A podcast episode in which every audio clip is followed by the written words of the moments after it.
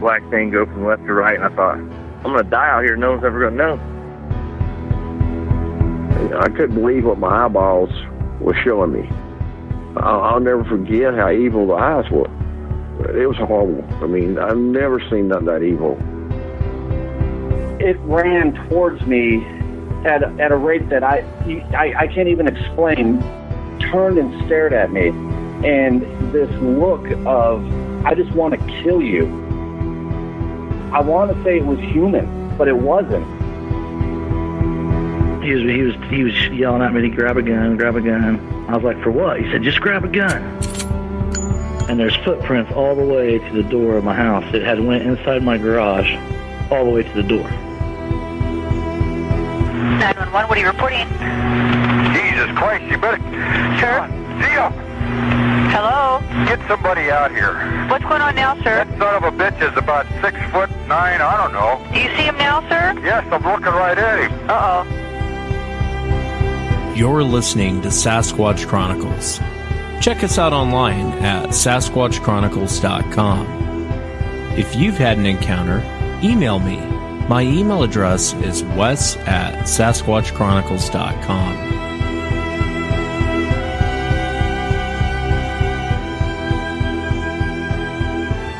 Welcome to the show, everyone. Thanks for being here tonight.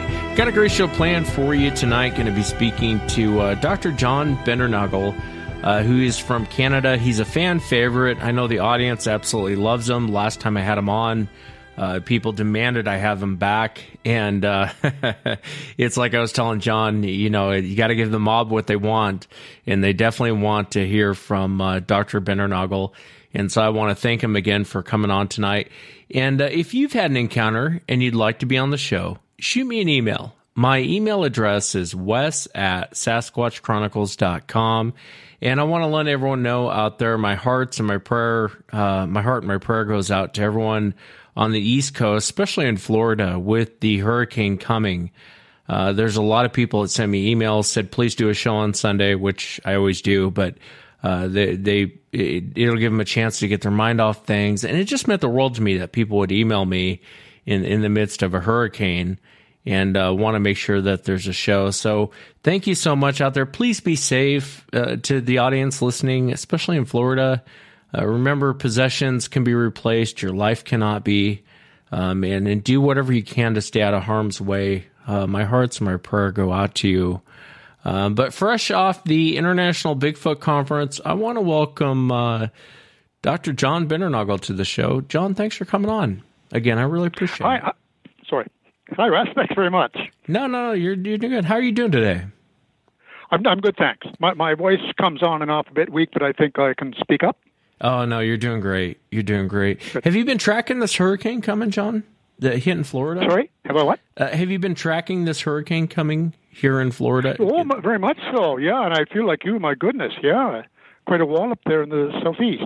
Yeah, it's uh, my heart. I've never uh, actually lived through a hurricane, um, but I've always said about people in the in the middle of the United States, they live in um, a tornado alley, and you know a lot of these things. I don't know that I could. I, I mean, I think I'd freak out in a situation like this. We just had the fires here in the Pacific Northwest, and it was raining ash down like snow, and I feel bad complaining about it, especially since there's a hurricane about to hit uh, the largest hurricane ever is about to hit Florida. So I feel terrible even complaining about some of the fires. But um, thank you so much, John. I, I appreciate you being here tonight.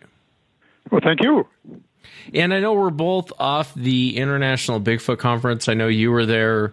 A lot of great speakers. I didn't get a chance to see anything that you presented. I was over in the vendor area. Uh, but walking away from this conference, John, and, and thinking about this conference, what did you take away from it?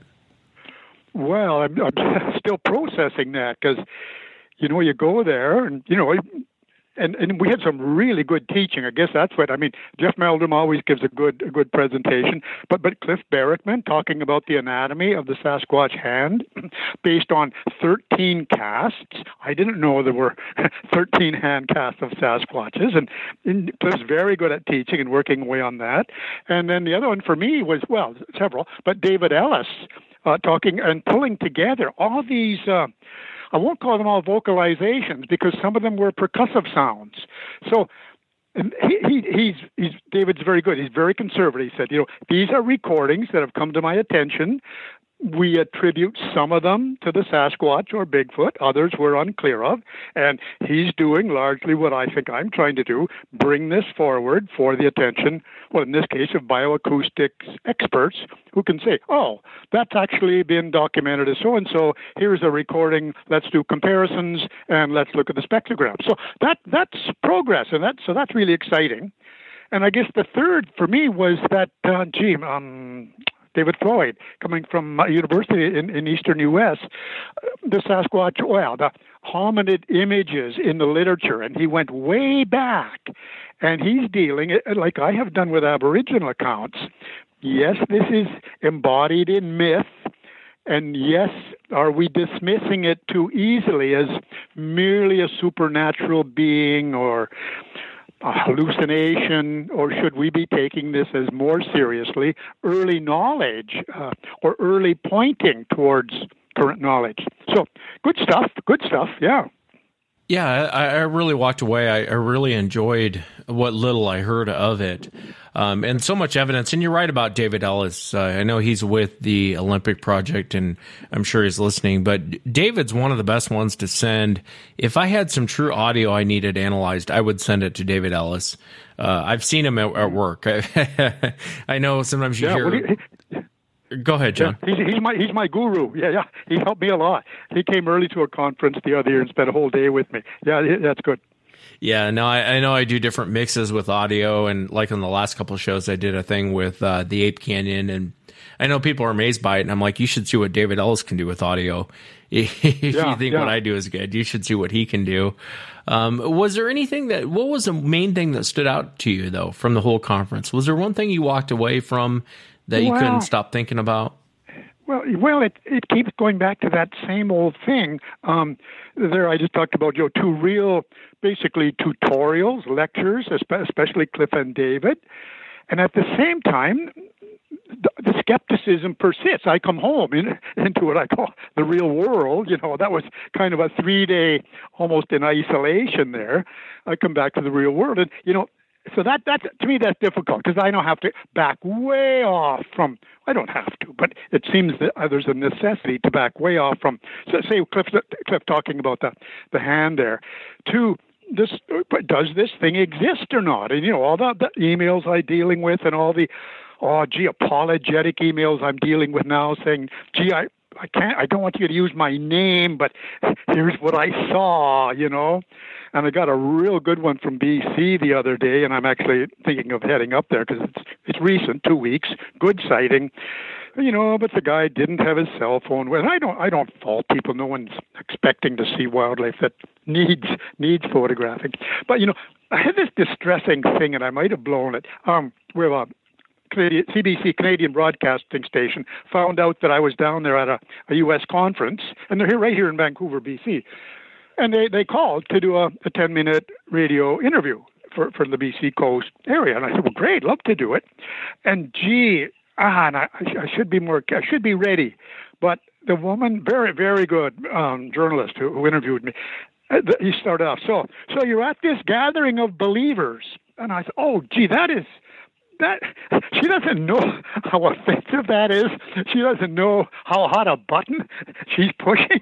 And so I tried to say we actually don't consider ourselves believers. You know, we, we actually consider ourselves investigators and where we work on evidence-based investigation and but I'm afraid it, it, it got my back up and I, I haven't actually heard what came out. It seemed okay, but I, I, I said to my son, well, uh, I think I might have sounded a bit ranty.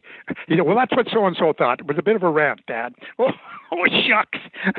I mean, with you and your listeners, I think you understand why I tend to rant, and maybe cut me a bit of slack. But here, here's this journalist expecting a nice review of what the Sasquatch looks like and what sort of evidence really is there. And I'm thinking, oh, we are so far past that. but then that makes me sound delusional. You know, either ahead of the curve or delusional. And well, you know the the easiest answer for that one. So, anyways, yeah. So I'm still I'm still working through that. But but you know, but that's good. It's good when that happens because I'm kind of out of the loop here, and I need to know what's bothering people, and you know, can I address it? Yeah, no, and I'm glad that you came on. I asked the listeners for some questions, and there's definitely some great questions from the listeners. But you know, there, there's a lot of skeptics that show up at those conferences. I talk to many of them, and I love Oh, skeptics. I, uh-huh. I absolutely love them. I, I they have some of Yeah. the best questions. They don't have any preconceived notions about anything. Um, and I, I actually like speaking to skeptics. Not so much like, um, you know, someone who's just down on the topic that wants to tear apart everything you say. I, I'm okay having an argument with someone like that, but uh, the skeptics themselves, if you know, the people on the fence, they don't really have a dog in this fight. They haven't ever seen one. Um, and they're kind of on the fence. They don't really believe, but they don't really disbelieve. Uh, those are my Wow. favorite people to talk to because, um, you know, you can share so much with them and then they tend to walk away and go, wow, I didn't know that there was that much evidence regarding this creature. Uh, and I didn't realize that many people had seen this creature. That's the other thing too. When you talk to a lot of these skeptics, they're shocked that many people have seen him. You know, they, I guess they see the Patterson Gimlin film and they think, well, that's pretty much all that's happened in the last fifty years. But Yeah, a yeah. lot's happened since then.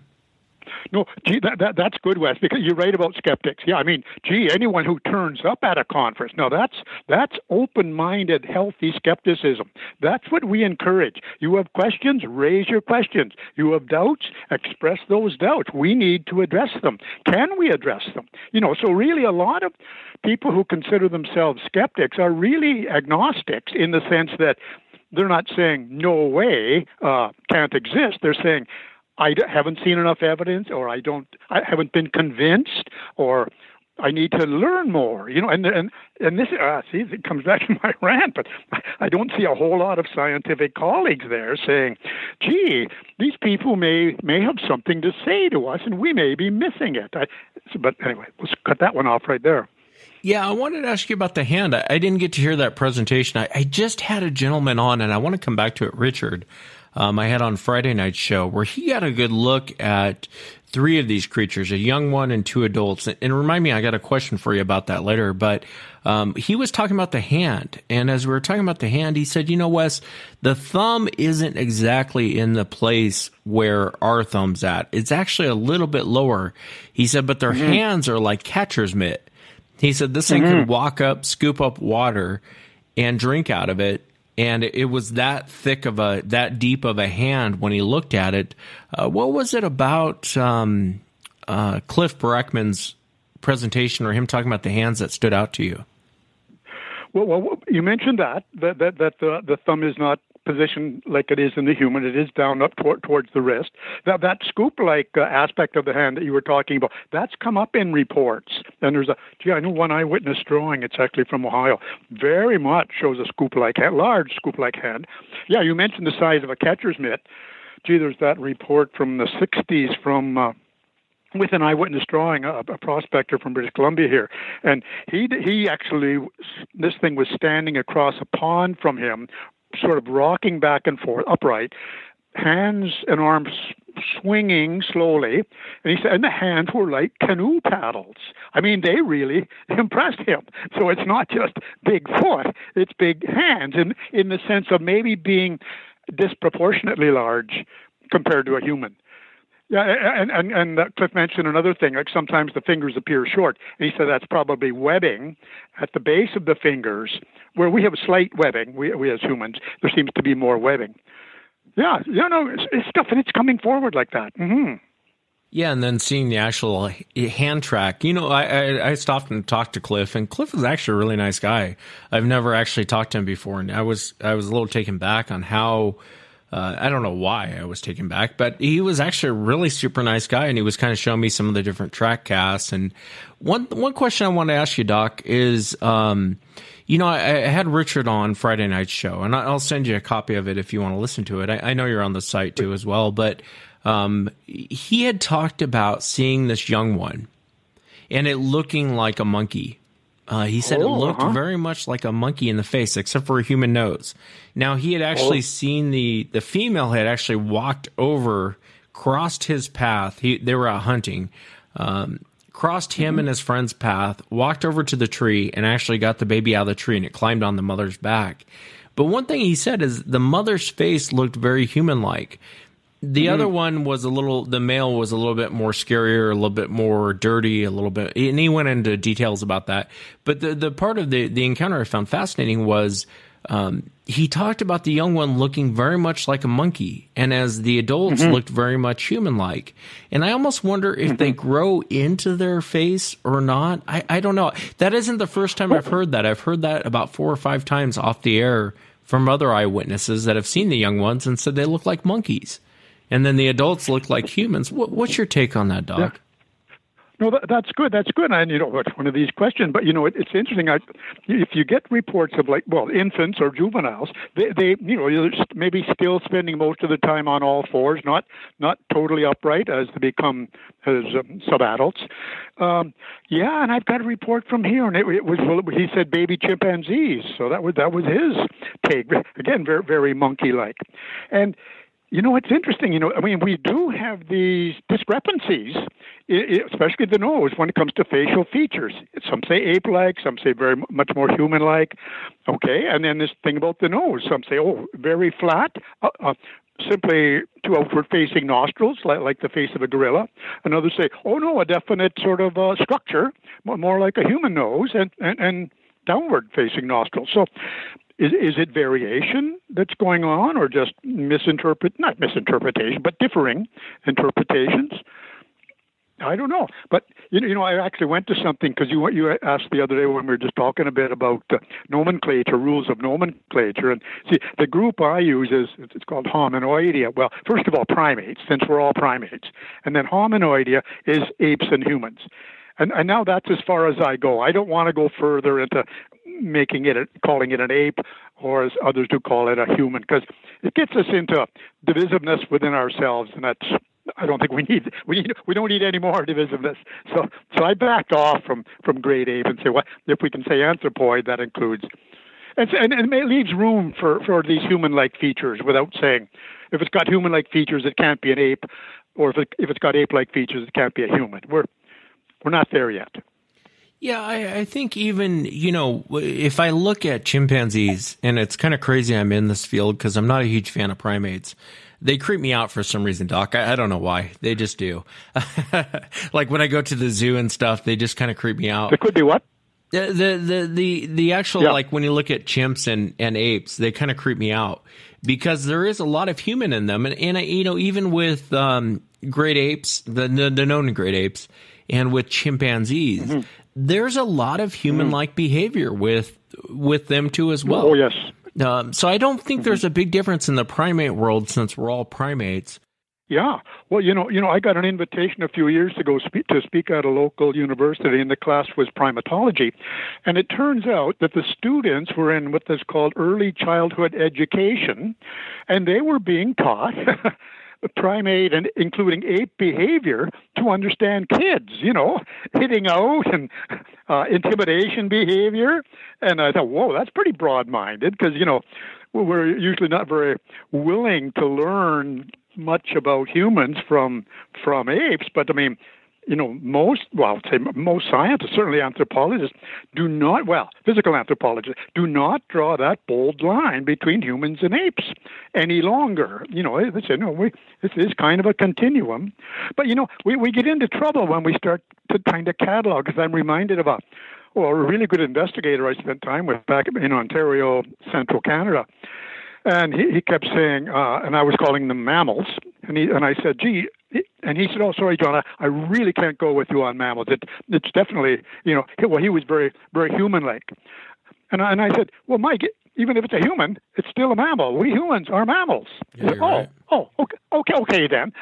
but I mean, you see, this is the problem because we, again, the rant, because we haven't engaged our scientific colleagues who could really speak eloquently, like Jeff, Meldrum does, on the subject, people, you know, they're they're out there and they they're they're kind of missing some of the basic stuff. We should not be arguing about mammals if they got hair and they're warm blooded. They're mammals. That that should not be controversial.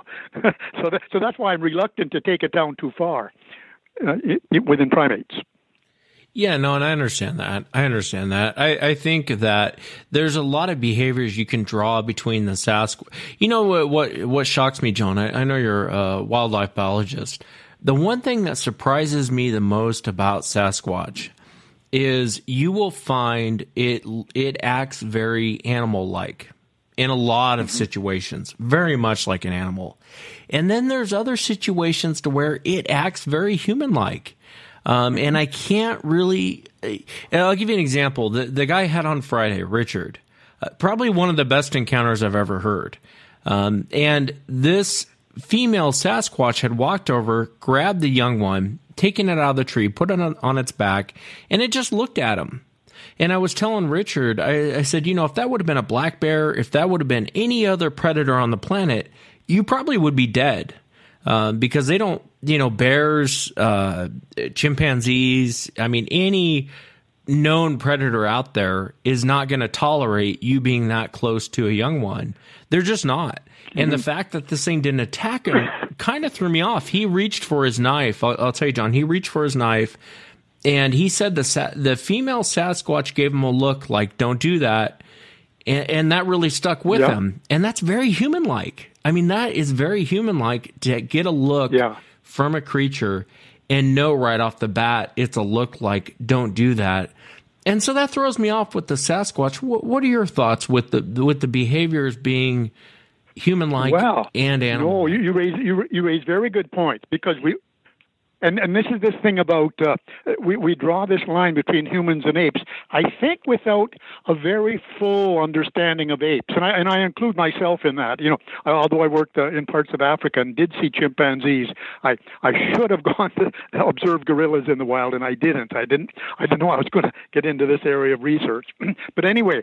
Um, yeah, humanly, if we, uh, if um, those primatologists who study ape behavior, they see human-like, well, what we would, you know, popularly describe as human behavior all the time.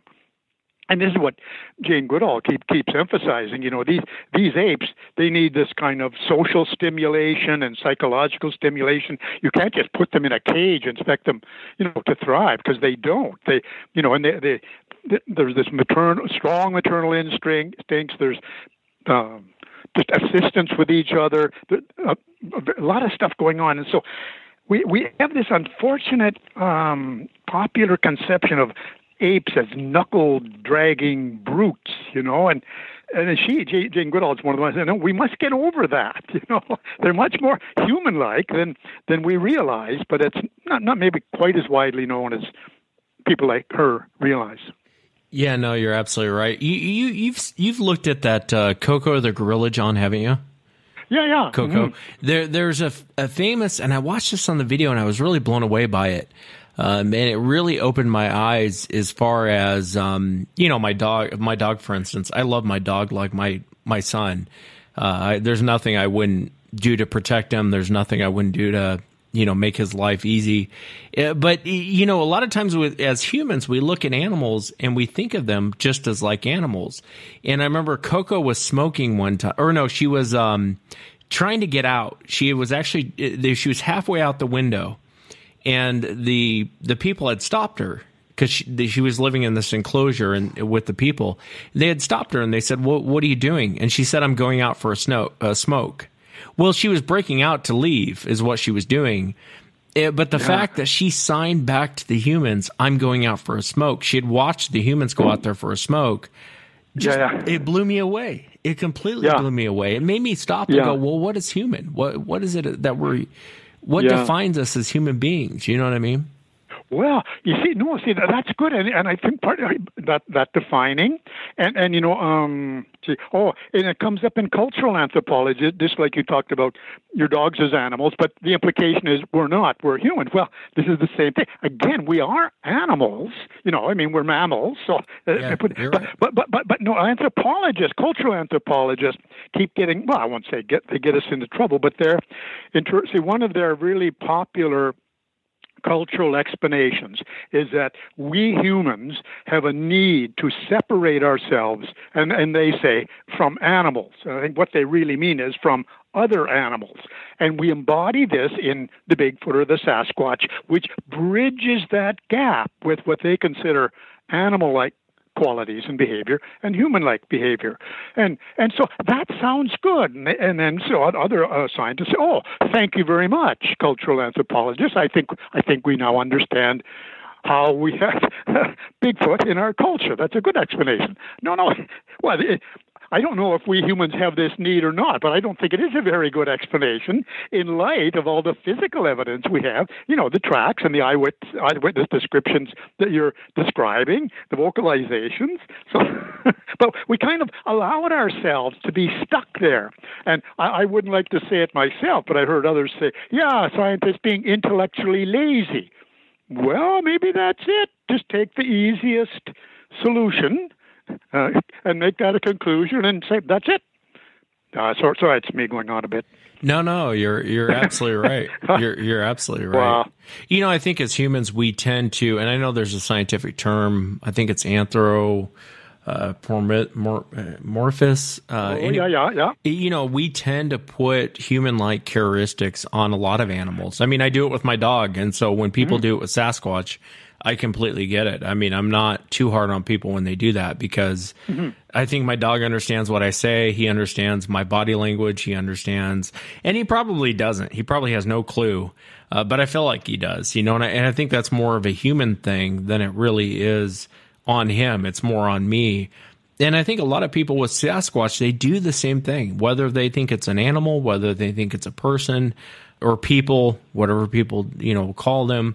It depends on your experience with them and it depends on how you view that relationship. And so, you know, I'm not too hard on people when they, when they, I used to be, John, I used to be really hard on, I'd be like, no, they're animals, nothing more, nothing less. And, and today I'm a little bit, eh, maybe I'm getting soft in my old age, but I don't know. Yeah.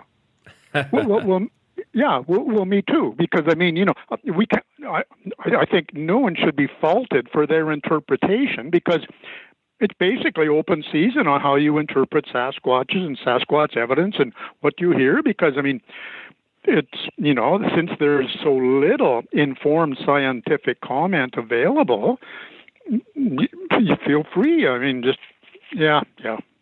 Yeah, and I think with eyewitnesses, you know, because we don't have one in a cage we can study. I always say I don't have one in my garage I can study, but with eyewitnesses, it's like I was telling Richard on Friday night show. Uh, re, You know, I was asking him what his opinion on Sasquatch is, and he was like, "Well, I'm not in a position to speak about that." You're in the absolute position to speak about Yeah, that. yeah, yeah, yeah. M- most of the eyewitnesses or most of the true fans of the show probably know more about Sasquatch than most researchers out there.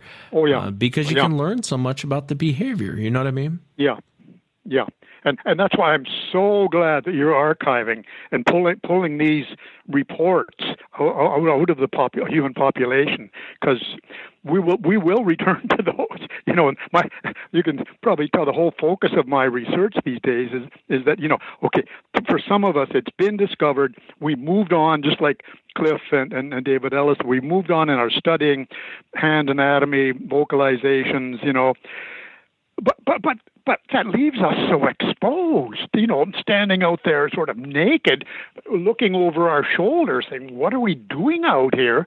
Looking delusional, and may, maybe I take that on too much, and that's another good thing about these conferences, like you say. Certainly skeptics there, but lots of young people, very, very open, not with all the hang ups that my, my colleagues have, and uh, much more amenable to this. I guess it's still an alternative explanation beyond it being merely a cultural phenomenon. So, yeah, yeah, good, good, good, good stuff, Wes. Yeah. And that's why I like having you back on the on the show, John. You're actually a huge fan, especially with college students. Uh, I had a lot of college students contact me, and they were having their professors listen to the show. And especially when you're on, they they have their professors listen to the show. They're like, "Hey, if you don't want to listen to eyewitnesses, listen to this guy." Um, and you're right. There is a younger generation coming that is more open to take a look at this and not so afraid of.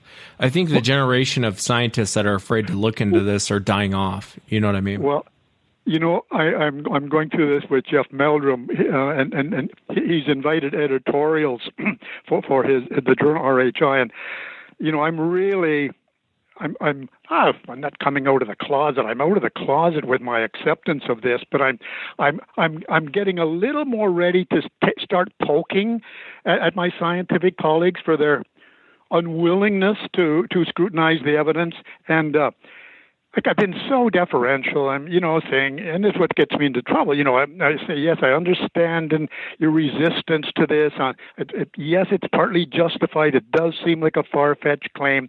And then I, I, I, there, there, there, again, this investigator I work with back east, and he, we said, I know I've said this another time, John, I understand your need to appease your scientific colleagues.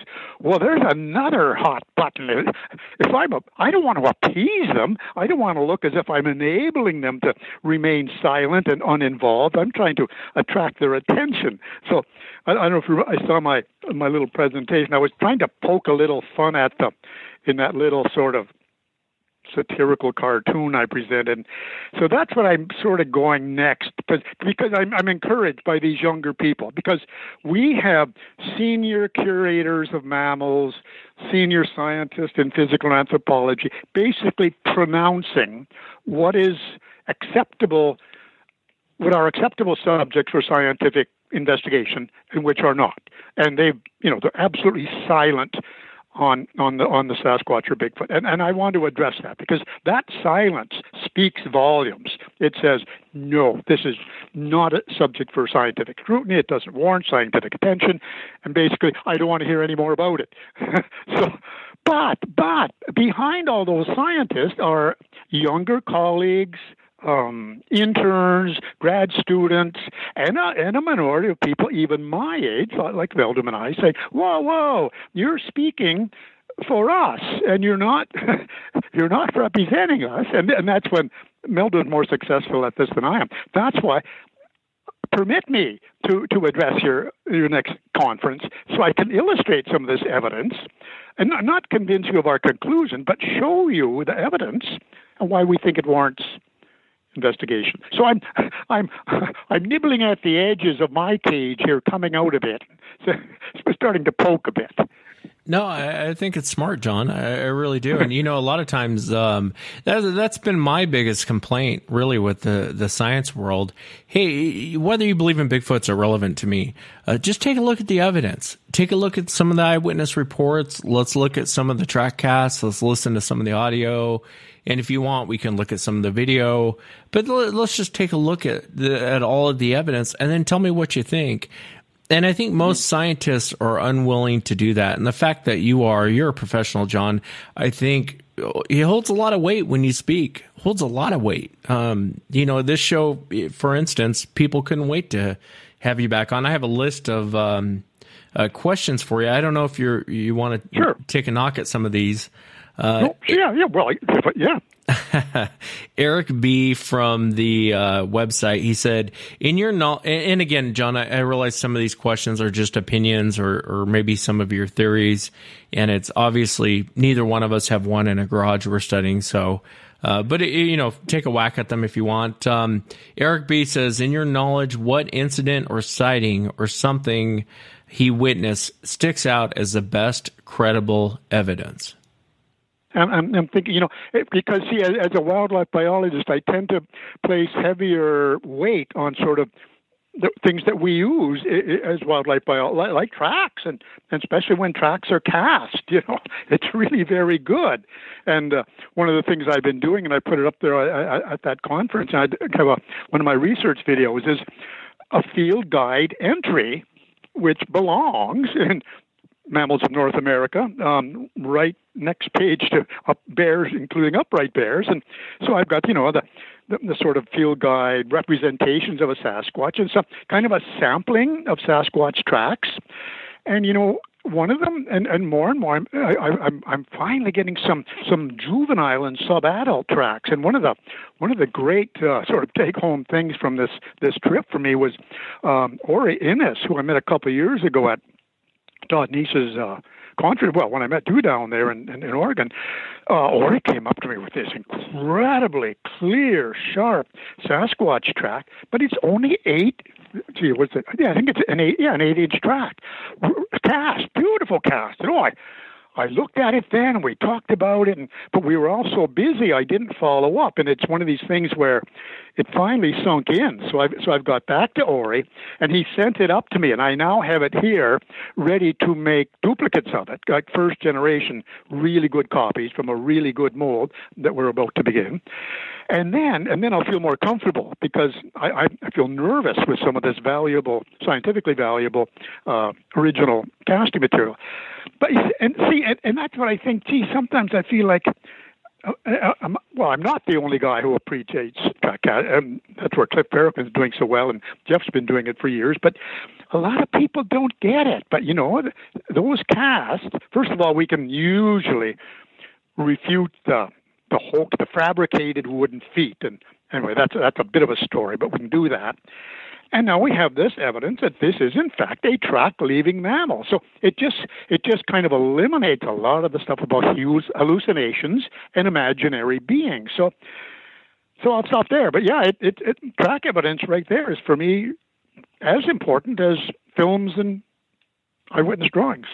Yeah, probably even more because it's harder to fake a track cast, well, yeah. I would think, than a video. Well, it, it, harder to fake if you're willing to scrutinize it. And that's where even, even Jeff Meldrum has the problem. He cannot get his colleagues from down the hall at his university to come and look at his cast collection. And just one little aside there that the hoax claims, hoaxes and hoax claims have really set us back because no scientist wants to look at something and say, "Oh, gee, looks looks pretty compelling to me," and then a week later said, "Ha ha, that one he was looking at, yeah, my brother and I made that." You know, so they're being very guarded, and you know, with with some justification, but it's kind of messed things up. Yeah, and, and I can understand that completely. Um, Eric B also wants to know, and I would imagine too, as a wildlife biologist, uh, John, the trackcast would be the most compelling. Uh, they're definitely the most compelling for me. You know, beyond sound, and you know, there's a lot of things you can fake, but trackcasts are, are pretty tough. Um, mm. One of the questions Eric B wants to know is he says, does the doc believe they knowingly utilize infrasound? If so, to what degree? Yeah, I, I I I can't really speak on. I hear these reports, and and they're very very interesting, aren't they? I mean, people are really affected by what what being described as infrasound. It it kind of it seems to immobilize people, and sounds to me like something you pro- probably need to experience to really appreciate because it's kind of like people who who smelt that really powerful smell, that, that odor, and gone and say, oh, it was like 20 skunks, and oh, I almost gagged, and you know, just, yeah, they were very impressed. And uh, well, and to some extent, vocalizations, really loud vocalizations up close, you know. But but but but infrasound sounds almost go beyond that, doesn't it? But no, I'm just just listening, and I don't know. Yeah, it's hard to say. I know a lot of encounters when you listen to them, they sound it sounds like infrasound sickness uh, that people experience, but you you you wonder sometimes if that's fear or not. Uh, Eric B also wants to know: Does John believe they tend to their dead? Um, there's a huge controversy in the Bigfoot world whether they bury their dead, they eat their dead, or they these things just go off into the wilderness and die. I don't think anyone truly knows. But what, what are your thoughts, John? No, I, I, I, I tend to favor the last just because it is remarkably easy for a dying animal mammal to disappear. Bears, even bears, you know, and, and because I know, oh, I guess, well, probably 40 years when I was still pretty active in, in, in the field, a lot of it here in Western North America. Two bear skulls only, you know, and there's a lot, these are black bears, and there's a lot of black bears out there. Even deer skeletons, maybe 10 compared to the, you know thousands and well yeah thousands of deer I saw. So yeah, and and you know bones do break down, especially here in the Pacific Northwest where we live with our acid soils, and. Uh, but but teeth tend to persist. But then once once the jaw has kind of decayed or molded or been chewed up by rodents, then the teeth I think probably just sink into the soil and pretty pretty hard to retrieve. So yeah, tr- trying to get that kind of physical evidence is is, is is pretty pretty difficult. Yeah, it is, and you're right. I mean, I've never come across. I know you said the teeth last a long time. I've never come across a bear jaw. I've never come across a deer jaw or teeth or uh, anything that's died naturally. Obviously, if a poacher gets it, you're going to find the body. But for the most part, I've never come across an animal that died naturally in the woods. I just haven't. I've I've spent a lot of time out in the woods. Um, one of the questions Hmm. uh, Eric B. he asked does does John believe that Sasquatch would eat a human if the opportunity arose? Yeah, I, I, I- don't think eat. I, I think there could be competition. You know, and, and this comes up. We're, we're well, it, again, it's just just kind of orally documented. Uh, reports the, the, the stone throwing which comes up so often something is and, and this is we would describe as intimidation behavior. And intimidation behavior and i really got into this in the first book because all these reports were coming these reports of low, large branches being broken as if they were intended to intimidate and be a show of strength and spook someone out of an area rocks being thrown at or towards people and and and yeah, intimidation behavior. And, and George Schaller was good about this, talking about the mountain gorilla. It basically is to encourage human intruders to leave because there's a food cache or infants or family that they want to protect. And it, it's not violence. They don't want to eat you or kill you. They want you to leave. And I think I think that's going on quite oftenly. And I think that's how a lot of uh, interactions occur. We've almost kind of stumble into an area might be par- a part of their home range that they've decided is like a territory, a, a, a really core area that they're protecting for some reason. I, I, I, as far as eating, you know, I, I think Sasquatches recognize us as have to be careful here, like like like kindred, kindred, uh, somehow a relatedness. Here we are, upright mammals walking around, and and you know there are these reports that I I hate to bring up because it sounds again like you're delusional, but these uh, what Henry Fehrenbach used to call rescuer incidents, where a hunter breaks a leg and something large and smelly carries it back to his camp, sets him down, and leaves. Uh, a child is lost. Something comes out of the forest, guides the child to the edge of the road, and, and leaves it there where it will it will be picked up. You know, there are these reports around, and and I think I think and eventually we will come to recognize that you know, yeah, this this does happen, can happen. But then then, and Jeff Meldrum brought this to my attention again recently. Reports from well Uganda and other parts of East Africa, chimpanzees actually attacking children. You know, outside, maybe in the evening, maybe not. But yeah, and, and apparently there is this, and, and Jane Goodall acknowledges this kind of uh, what she calls the dark side uh, of chimpanzee behavior. So I mean, yeah, I think I think it's something to be aware of, and I, I have no idea the extent of it. Yeah, it's interesting. You brought up a couple things there. Um, I have had those reports, like what you're talking about, where people seem to be saved by a Sasquatch. And it's hard to say if Sasquatch is killing people. I tend to think that they do, but it's just an opinion. But you never hear, you know, dead dead men don't speak, and so it's hard yeah, yeah, to. Yeah. Uh, uh, yeah, yeah. It's hard to to know for sure what happened. There's a lot of people that go missing in the woods and under very strange circumstances, and obviously every time we can't blame Sasquatch on it, but there is some very odd reports of people going missing, and it really makes you wonder uh, what happened to them. Uh, I want to get to Kenny's question, but Eric B. Uh, his last question says, um, "It would also like to hear his take on the sexual aspect of Sasquatch. Are they monogamous with their family, or do they have multiple partners uh, like primates?" And and before you answer, John, I've actually heard of. I had one report I put on the air. I think it was last week, but I've heard about four or five reports off the air where it seems to be like one female and four or five males, something to that extent, uh, where it's not just one male, it's several males, almost like you'd see with monkeys. Uh, but what what's your take on it, John? Well, yeah, no, I, I, I'm well, obviously I don't know, but but I, I also have compared it. I, I look at you know bands of chimpanzees and, and, and gorillas, and and then that sort of uh, orangutan situation, which interests me because that's where you have a solitary male solitary female coming together in what they call a consortship. It's almost like a like a dating sort of thing. They're together for a while, they mate, and then the male goes off by itself again, and the female and the infant are by themselves.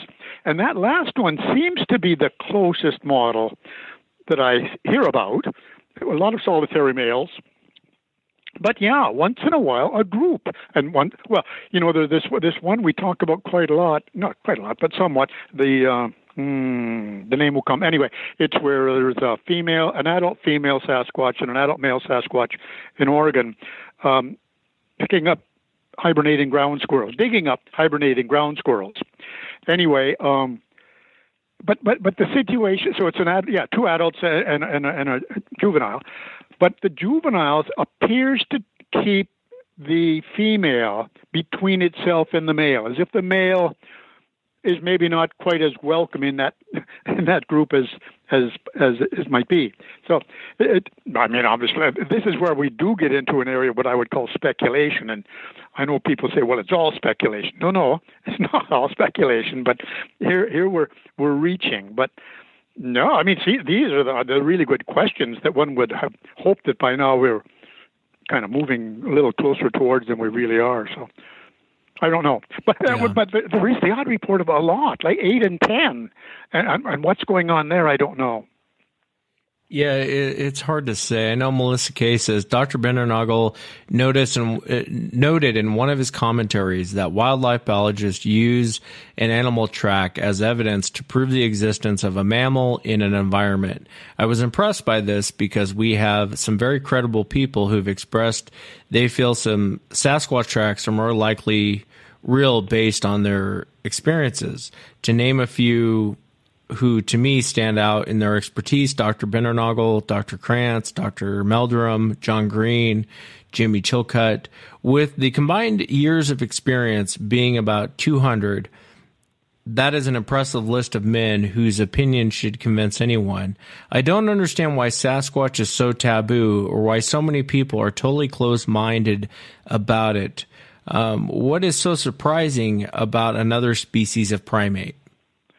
Well, you you've just uh, sort of addressed the whole background for my second book. You know, why why why are why that's right. Why is it scientifically taboo? And you know, oh gee, when would that be? 2007.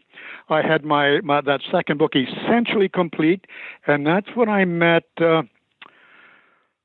oh gee, uh, Leela Hadj Cheek and and and and and this was in uh, Erickson project, and I said, and we got talking. She's a Princeton PhD, and I said, "Gee, Lita, would you be willing to just give a quick review? I've pretty much got this book finished."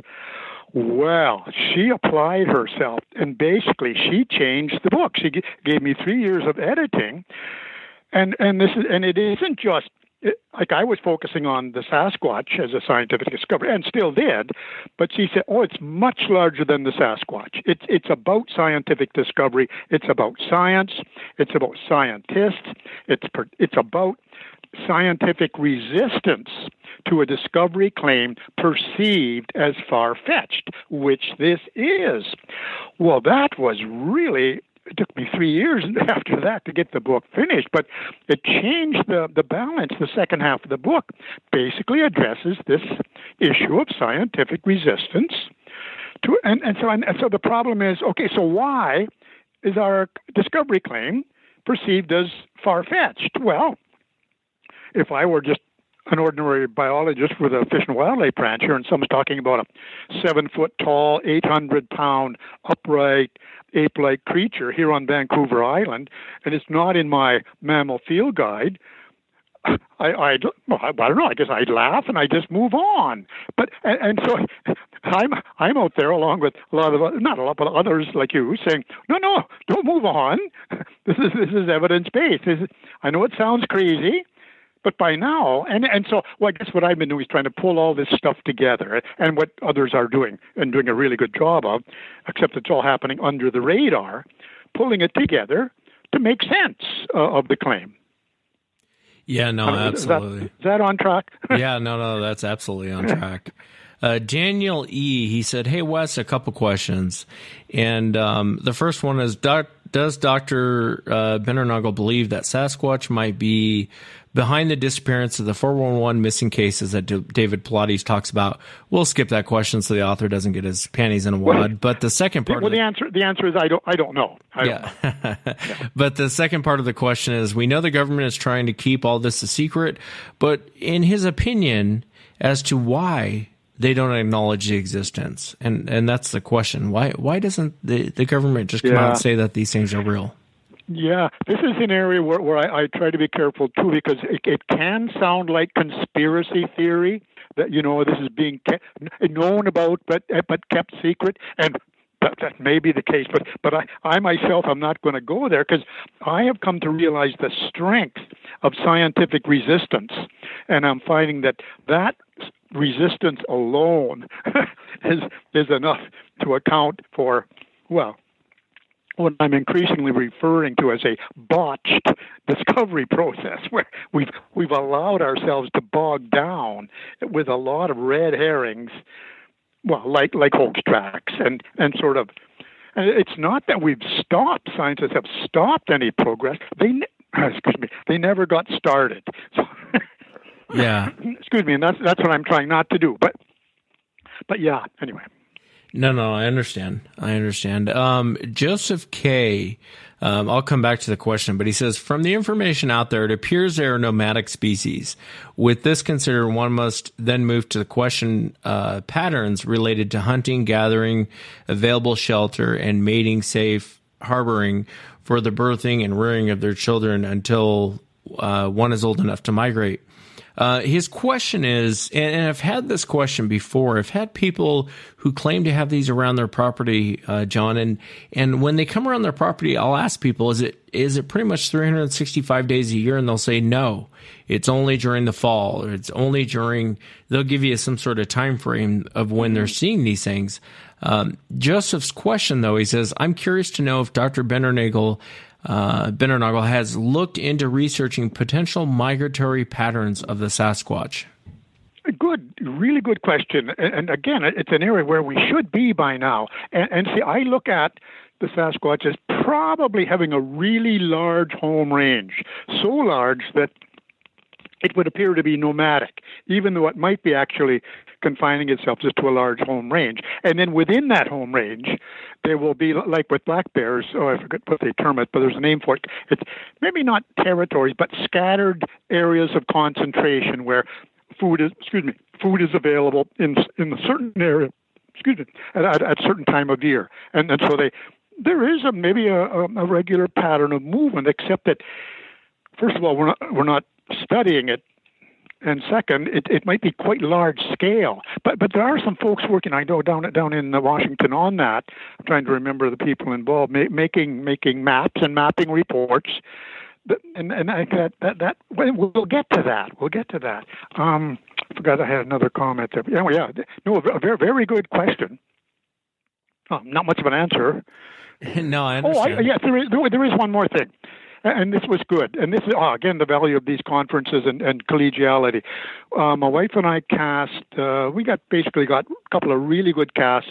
Gee, 1987 in Strathcona Provincial Park. And then I, I've now dug out another set of casts about 55 miles away. Gee, what is it? 1993. So about five, five, six years later, 55 miles away, it looks like the same individual adult. I don't know if it's male, but it's, it's, it's uh, gee, what are they? 15 inch tracks, about six inches wide. And, and when I showed them to Cliff Barackman and, and uh, Jeff Bells, they all thought, oh, so, so you got more Sasquatch, more examples of the track of this single Sasquatch. I, well, I, I didn't think of them as the same individual, but we are now. But both Cliff, well, not Cliff and Jeff and I, this probably is the same. So that's that suggests if if if they are in fact uh, the same individual, 55 miles for you know a home range. Not, not not that we know that this thing was going back and forth, but that it seems to have traveled that distance during its well during its hunting, gathering, foraging. Yeah, and it makes sense. You know, like um, you can kind of track deer the same way or any other prey the same way. They'll generally come through a certain area at a certain time of year. Maybe not the exact area where you're expecting, but for the most part, they'll come through a same general region. It seems like Sasquatch does the same thing. Wouldn't you think?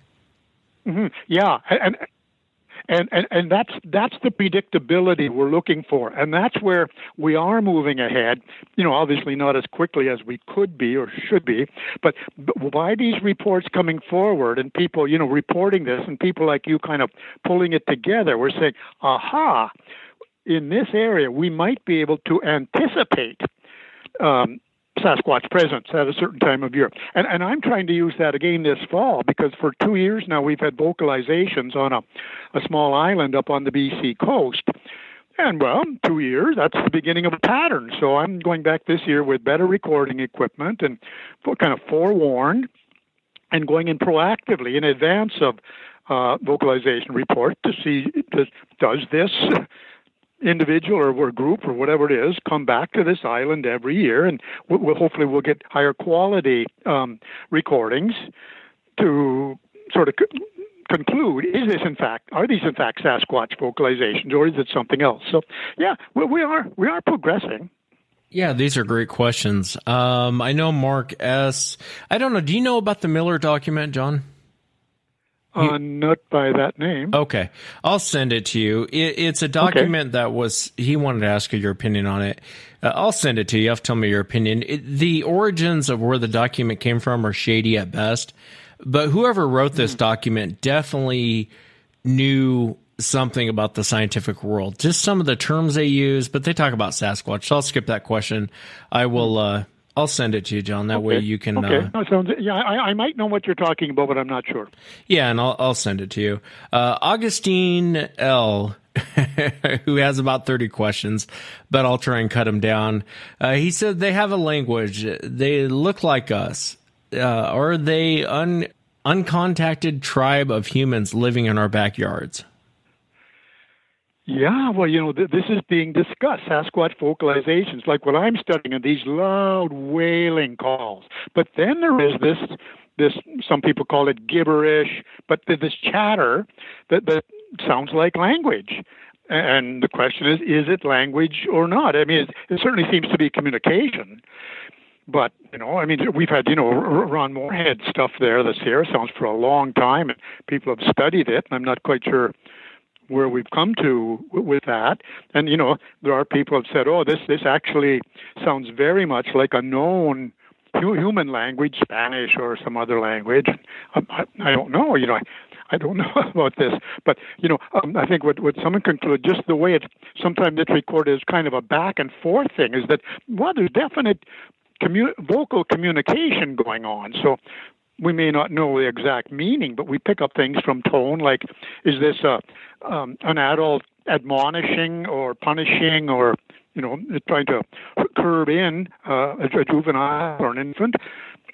Really interesting area, and again, the more investigators out there, and, and again, documentation being so important. If we can get more examples of this, it'd be more to study. Yeah, I think the thing with the language is it's not too far off to think that these things have a language. I think every animal, um, I'm like an old man. I'll go out and feed the uh, squirrels. I probably shouldn't admit to that, but I do. Uh, with, uh, you know, sunflower seeds or whatever. And I was sitting out, uh, gosh, probably a year ago, and I saw these two squirrels chatting back and forth it was a language. These two things were chatting back and forth. That was my impression, yeah. I guess, of sitting there. But I'm thinking these things are chatting back and forth.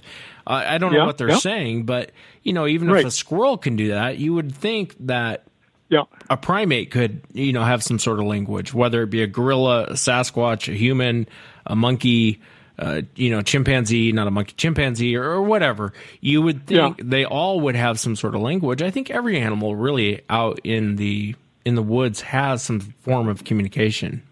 That's the thing, and I, and I think linguists kind of uh, maybe not draw a bold line, but it's communication uh, evolving into into a language, which is a little more specific. I, I don't know. Actually, I don't know anything about this. Yeah, no, and I and I understand a lot of these questions. Like I said, you know, the audience is hungry for information, and and a lot of questions can't be answered. You know, as far as uh, what they do or why they do it, but we try our best well, to put together. A- but, but, but you see, this is this is the thing. It's it's what we're doing, but very slowly. Again, pulling all this evidence together it, but then, and this is where I keep getting stuck, trying to attract the attention of the relevant experts. Like right now, bioacoustics. You know, we've got these great vocalizations recorded in many parts of the U.S., certainly from good stuff from Manitoba uh, recently, the stuff we're getting up the BC coast here. But to, to try to get a bioacoustics expert to treat this seriously is still still difficult in, in, in my experience especially if we make the mistake of, admitting that we attribute this to Bigfoot. Pardon my cynicism, but that seems to shut down a conversation at a pretty, early stage. no, it does, and I, you know. I really appreciate being here, John. I know the last question they have is is from Ryan. He wants to know: Have you ever heard of, Bigfoot being in the UK, and have you seen a Bigfoot before? Well, his last part of this question is, have you seen a Bigfoot report or Bigfoot before? And I know we addressed that on last show. I guess I'll answer that. John has seen one. He did describe his encounter, uh, but I am getting more and more reports out of the UK, John, and I don't know what to make of that. Um, no, no, many th- of us don't. What are your Sorry? thoughts? Well, you know, yeah, well, I think it's I think it's very possible because there's some from the European continent as well, and you know, and, and that whole what is considered a legend in Scotland. That I think it's the old grey man, and uh, but you know, I think back not that many years, Grover Krantz was very much a leader academically. Was very skeptical of any reports east of the Rockies. Like he was work, he did his work in the west, and he he was skeptical about stuff in the east. Well, we don't do that anymore. We we find out a lot of the the reports from the eastern North America preceded, you know, the, the, those from the West, you know. And uh, look what uh, Cliff Barackman's done with his colleague down there in uh, in Indo- Indonesia and Sumatra with Orang Pendek a great uh, collection of uh, orang pendek track casts. They've almost jumped ahead of North American Sasquatch research. So, and then and then Jeff writing more and more about you know like hominids around the world and support uh, for, for them, like the like the Yeren in China, and then we had that conference a few years ago in Russia with some, you know, pretty interesting evidence from there. So, but but you see, I go back to something um, that Grover said that you know we really have so much good evidence for the North American Sasquatch. We really should try to wrap this one up, so to speak, or or work that maybe a little harder. And then once we're, you know, really convinced that this one exists, then that will then we'll say, oh, what about the Yeti and the Yeren, you know, and, and the Russian snowman? Yeah. So anyway, that's that's the way I see it unfolding. No, absolutely. And I wanted to ask you, what do you think it'll take to prove it, John? I mean, um, you know, we we have pretty much all the evidence we're going to get at this point. I mean, someone might come out with a video that that's better than the Patterson Gimlin film, and I have seen some good videos. But I mean, what do you think it'll really take to prove this to the scientific community, to the world? Let's put all government cover-ups aside. Let's put all conspiracies aside. What would it take to prove this to well, a scientist sitting? I mean, Uh, obviously the, the really conclusive evidence is the type specimen, which we would call the cadaver. And, you know, Grover made a case for that. He said, you know, we've got all these track casts, we've got a lot of convincing evidence, but, you know, my colleagues want a type specimen. And he advocated collecting one, which of course is a euphemism for, for shooting one. And he was absolutely hammered. I mean, but see, that was quite a few years ago. And I think back to my upbringing, gee, back in the 60s at university, we collected specimens and photographs didn't cut it, almost nothing cut it. It had to be a specimen. Well, we've moved on in some ways. But, but, but you know, now they're going through this with kind of the uh, yeah, ivory-billed woodpecker evidence. You know, there's some pretty good photographic evidence and eyewitness evidence, but no, but no type specimen. And what would what would happen to someone who collected one? So it's a real it's a real dilemma. And, and see, my my point is not so much insisting on proof as sufficient evidence to shift this into an area warranting scientific examination by by my credentialed, much more knowledgeable than my scientific colleagues, and that that's basically all we're. So it's really quite a. I think it's quite a modest goal. No, no, don't. That's why I keep in, in my in my presentations. I'm simply trying to illustrate evidence to kind of spark their interest. And you know, there's something going on here that we should know about. Anyway, yeah. No, you're absolutely right. You're absolutely right, and that's been my argument for the longest time. Is I and people hate it when I say it. I can imagine what Grover Krantz went went through, but um, you know, I, I really feel like uh, a body is needed. Um, you know, it's it's to the point where um, I, I think that's what it'll take for. I, I, think there's a lot of closet scientists. I know you might disagree with me, John, but there's a lot yeah. I hear about. I, I, get emails from them. There's a lot of scientists that listen to this show, believe it or not. And uh, there's. Well, I'm finding that out. Yeah. yeah. Can, can, can, can, I can I interject here because something came to me with it, and if I if I if I if I still got it, no, oh, it's gone. Anyway, I had, a thought. Oh yeah, yeah. The thought is, yeah, yeah.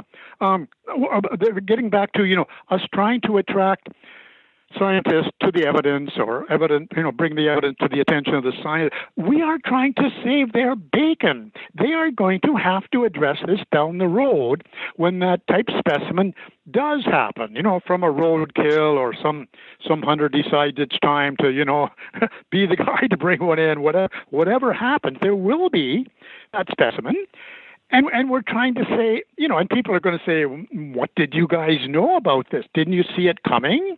And we're trying to, you know, provide them with information to say, "Oh yes, we've had a pretty good description of its anatomy, and we knew a lot about the elements of its behavior." At the moment, you know, with due respect, they're not saying that. They're, they're ignoring what we're providing them with. So, so I, I, want I wanted to get back to that. No, no, anyway. no apologies. And I think a lot of them are listening though. A lot of them are closet scientists because they can't come out. You know, I've I can think of three professors right now of major universities that listen to the show. Um, and they they love when you come on, but they they listen to the eyewitness encounters, and they've started to kind of look at some of the evidence, and a lot of it is because of their students. Well, I, I, yeah, uh, yeah, well, you know, you know, I, that was the other comment I wanted to make, and I did mention it to you briefly at the conference because um, following the last podcast you and I did, I, I, got this email from a professor at an East Coast university. He's in the summer, early in the summer. He said, "I'm I'm doing the, this honors seminar, and we're addressing several subjects shunned by science."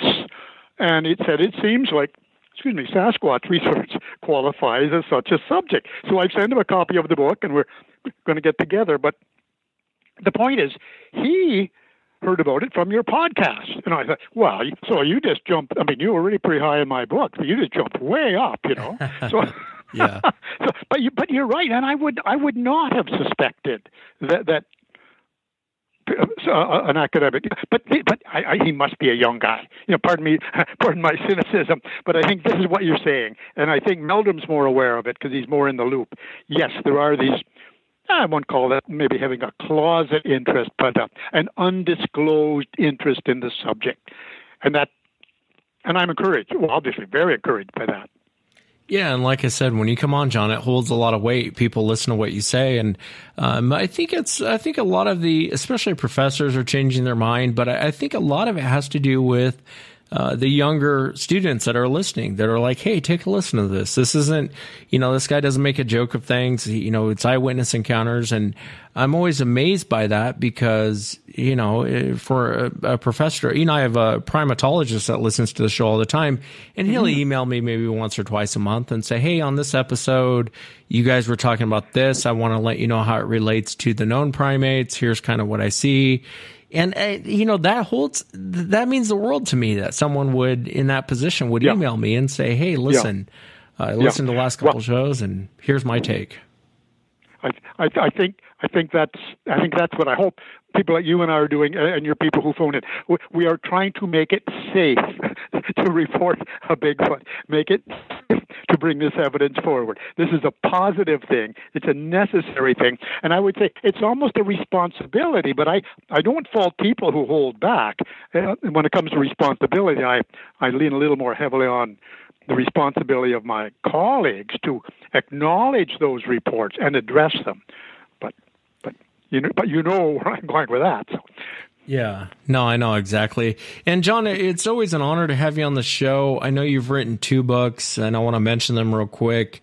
Uh, back in 1998, I know you wrote uh, North American's Great North America's Great Ape, the Sasquatch, and then in 2010 you wrote The Discovery of the Sasquatch. I know people can find them on Amazon, but where, where else can people? Where would you prefer people buy your book from, John? Yeah, we're, we're, we're, turned out not to be very good business people or book marketers. So, yeah, a- Amazon has, has the second book, which is the one I keep recommending. We're finally getting, we're, there's only a few hundred copies of the first book around anymore. We're getting it onto uh, Amazon.ca because the books are all here in Canada. So we'll, be out there. We, we do try to ship from here, but we're slow. yeah. Yeah, well, I, Yeah. I appreciate the fact that you would look into it, John, and put your neck out. Uh, Dr. Bindernagel, a wildlife biologist who's willing to look into the subject. You're uh, you're a hero in my eyes, John, and and I, I really do mean that. That's a, not just lip No, service. c- c- careful, Wes. Thank you very much. but I love I love talking to you. I know you and I chatted real quick at the International Bigfoot Conference, and I was so happy to have you back on. Like I said, there was um, I thought there was going to be a riot if I didn't have you back on with some of the emails and well, no, stuff. No, no, well, well, well, well, my pleasure, and I, and I don't want to wear out this welcome because obviously this is a, a shot in the arm for me, hearing hearing what's bothering people, so that I can say, you know, do I know anything about this, and can I provide any information or opinions? Anyway, so thanks again. No, thank you, John. Thank you so much for coming on. Okay, bye for now. And that's it for tonight, everyone. Remember, if you've had an encounter, shoot me an email. My email address is wes at sasquatchchronicles.com. I actually want to take a moment and give a shout out to uh, Ronnie. Uh, it's Ron Nee. Uh, he's on my my Facebook. I know he's been a listener to the show for a long time, and and Ronnie says, uh, "Today I'm heartbroken. I lost my little brother, Michael Joseph Nee. Rest in peace, my little brother, my fishing buddy, and my close friend. You're in good hands with the Lord now, and I will always love you very much." Please say a prayer for my little brother and thank you in advance to my Facebook friends. And uh, Ronnie, uh, you have the prayer and, and you're in my thoughts. Thank you so much for, uh, you know, Ronnie's normally this easygoing guy. He always leaves me a, a funny comment. And I was heartbroken when I saw it because I know the love of a brother. Um, you know, I, I, there was seven of us. I, I lost my, my older brother. Uh, I won't go into it, but I, you know, I was completely heartbroken, and you know, it, it's, um, you know, when your hero dies, it uh, it cuts you up, um, and and my heart goes out to you, Ronnie. It's uh, brotherly love is a hard thing. I know a lot of people listen to me and Woody on the show, and uh, it's kind of a interesting dichotomy between two people. Uh, there's certain things Woody can say to me that he'll get away with. You know, if someone else said it to me, I'd probably knock their front teeth out. Uh, but um, it's something, you know, my younger brother, uh, Greg, I love him to death. Uh, you know, I, probably don't say it enough, but, um, you know, my, my heart goes out to you, Ronnie. It's, uh, brothers are a funny thing, you know, it's, um, you, you can, I can call my brother an asshole. Sorry, audience. I, I got to talk turkey to this guy. Um, uh, you know, Ronnie, you, you can call, yeah, brotherly thing's a funny thing. You can call your brother an a-hole, but if anyone else does it, they're in trouble. Uh, and it's this weird relationship you have with brothers. I don't think most people get unless you have a brother. Um, in my rambling, Ronnie, I, I apologize for rambling, but um, my heart goes out to you. Uh, the closing song goes out to you. It's one of my favorite songs. And um, keep your head up. The sun will rise tomorrow. May your brother rest in peace. Thank you so much for listening. You're in my heart, you're in my prayers. Until next time, everyone.